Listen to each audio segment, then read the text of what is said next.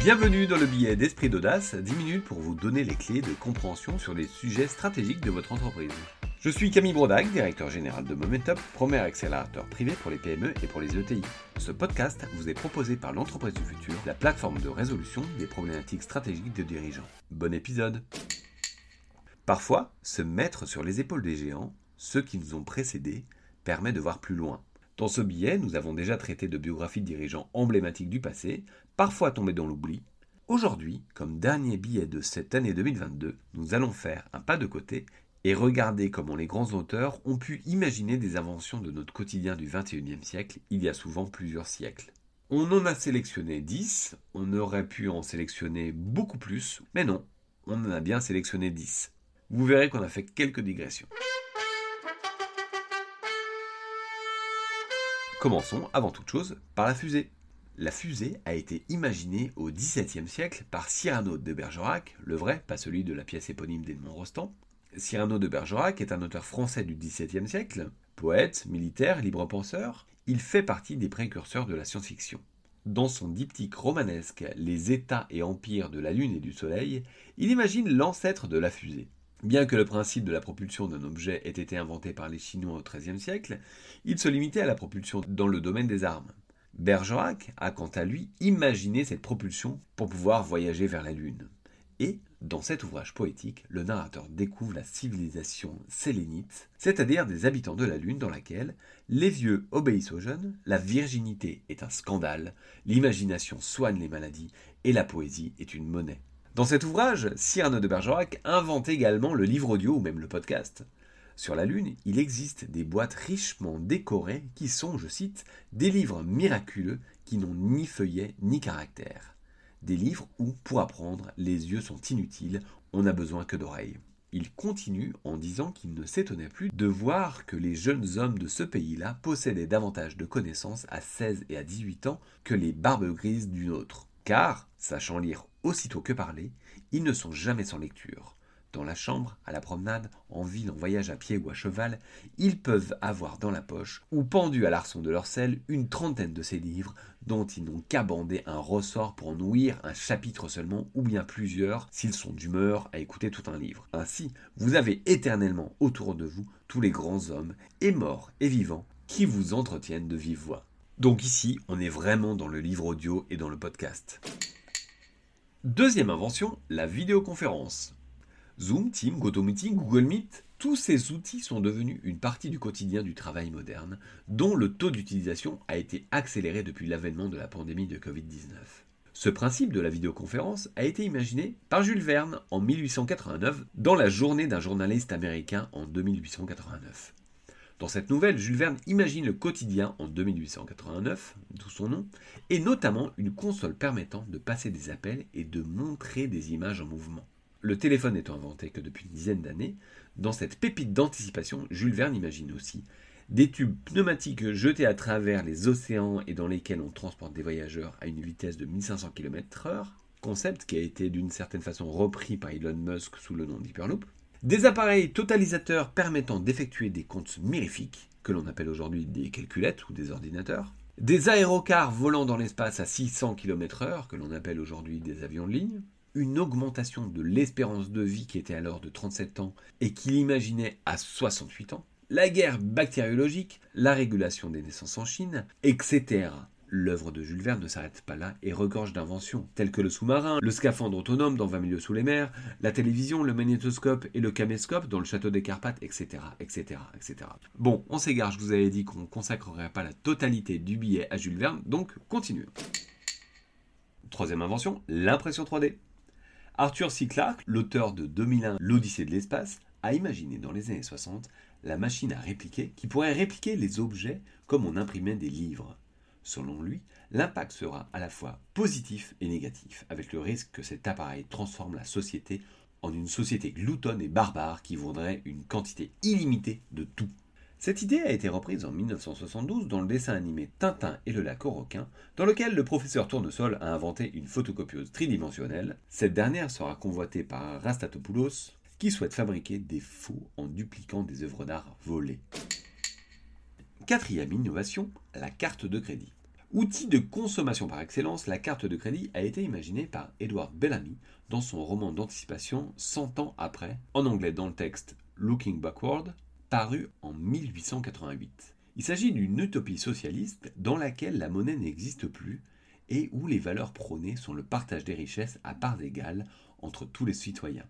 Les premières cartes de crédit ont été mises en circulation en 1950, soit plus de 60 ans après. Cinquième innovation, le robot.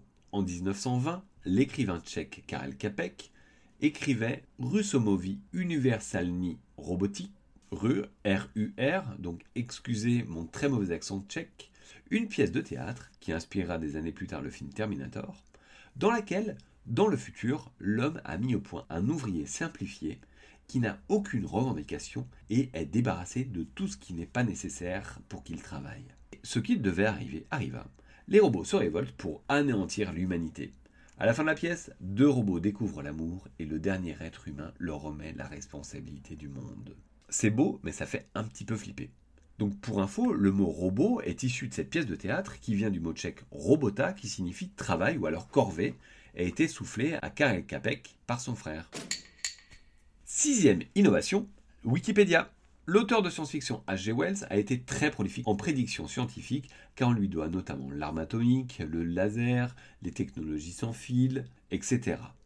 Nous avons retenu la Permanent World Encyclopedia qui est apparue dans son livre World Brain, publié en 1938, qui compile des essais et des discours. Dans l'essai intitulé The Idea of a Permanent World Encyclopedia, A.G. Wells regrette que les encyclopédies aient été écrites par des gentlemen pour des gentlemen et imagine que dans le futur, une encyclopédie distribuée, écrite en continu et constamment mise à jour qui deviendrait une mémoire planétaire complète pour toute l'humanité. Donc en gros, Wikipédia. Septième innovation, les voitures autonomes. De retour de l'exposition universelle de New York en 1964, Isaac Asimov a publié un essai dans le New York Times dans lequel il s'interroge sur ce que sera l'exposition universelle de 2014. Aux côtés de prédictions autour de la génération d'Internet et de la visioconférence, Arthur C. Clarke a fait la même prédiction cette même année. Il imagine la voiture autonome. En disant, je cite, Beaucoup d'efforts seront consacrés à la conception de véhicules dotés de robots cerveaux qui pourront être réglés pour des destinations particulières et qui y chemèneront ensuite. Je pense que l'une des principales attractions de la foire de 2014 sera des promenades sur des petites voitures robotisées qui manœuvreront dans la foule en s'évitant sans encombre et automatiquement. Huitième innovation, les écouteurs sans fil ou alors AirPods carrément. Bien avant leur généralisation dans les conduits auditifs des cadres des grandes villes dans les années 2010, dans son roman Fahrenheit 451 publié en 1953, Ray Bradbury a imaginé une radio miniature que l'on porte à l'intérieur du conduit auditif et qui permet d'écouter un océan de sons, de paroles et de musique. Neuvième innovation, l'énergie photovoltaïque. Et ça, ça a été imaginé chez nous, donc Cocorico.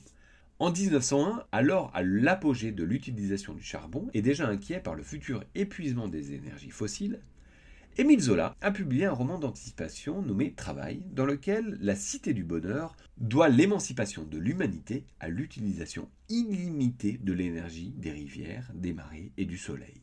L'idée de l'utilisation du soleil comme source d'énergie a été inspirée par sa visite de l'exposition universelle de 1878 et notamment par Auguste Mouchot, un professeur de sciences physiques et inventeur qui a reçu la médaille d'or pour son invention. En effet, ce dernier avait inventé un four solaire de 20 mètres cubes dans lequel un réflecteur parabolique et une chaudière cylindrique alimentent une petite machine à vapeur. Quelques années plus tard, ce même Auguste Mouchot a collaboré avec l'ingénieur Abel Pifre pour imprimer un journal, Le Soleil, avec l'énergie solaire, à raison de 5 exemplaires par heure. La découverte de nouveaux gisements de charbon dans l'est de la France a mis fin à cet engouement naissant pour l'énergie solaire. Pour autant, Émile Zola l'a remis au goût du jour quelques années plus tard lorsqu'il a écrit Travail. Dans ce roman, le héros imagine toute une gamme de petits appareils utilisant l'énergie du soleil, estimant que son œuvre serait achevée le jour où il aurait donné à la cité nouvelle l'électricité bienfaisante sans la mesurer à discrétion. Ces mots de Zola résonnent particulièrement en cette période de crise énergétique. Dixième innovation, et encore une fois, on aurait pu en lister des dizaines et des dizaines, la liseuse. Dans la géniale et farfelue saga écrite par Douglas Adams, le guide du voyageur intergalactique, connu aussi sous le nom de H2G2, d'après son titre original The Hitchhiker Guide to the Galaxy, sorti en 1978, l'auteur imagine une sorte de livre électronique qui vous dit tout ce que vous devez savoir sur n'importe quoi. Ce livre électronique connecté à Internet, interactif, faisant office de guide de voyage et d'encyclopédie, est le fil rouge de la saga. Ainsi, grâce à cet objet révolutionnaire, Douglas Adams a imaginé ce que deviendra la liseuse. Dans cet ouvrage, il posera également la grande question sur la vie, l'univers et le reste, dont la réponse est le nombre 42. Donc pour conclure, d'autres inventions ont été imaginées, comme par H.G. Wells qui a imaginé la machine à voyager dans le temps, ou alors Asimov qui a prédit la création de colonies sous-marines et les batteries nucléaires individuelles. Donc seront-elles les inventions de 2023 on n'en est pas sûr, donc on vous conseille pas forcément d'acheter de l'uranium tout de suite comme cadeau de Noël, mais plutôt de croire Cyrano de Bergerac et de vous abreuver de poésie car ce sera peut-être la monnaie de demain. On vous souhaite de passer d'excellentes fêtes de fin d'année et à l'année prochaine. Merci pour votre écoute et à très vite. Si cet épisode vous a plu, n'hésitez pas à le partager, à le noter 5 étoiles sur un peu de podcast et à vous abonner.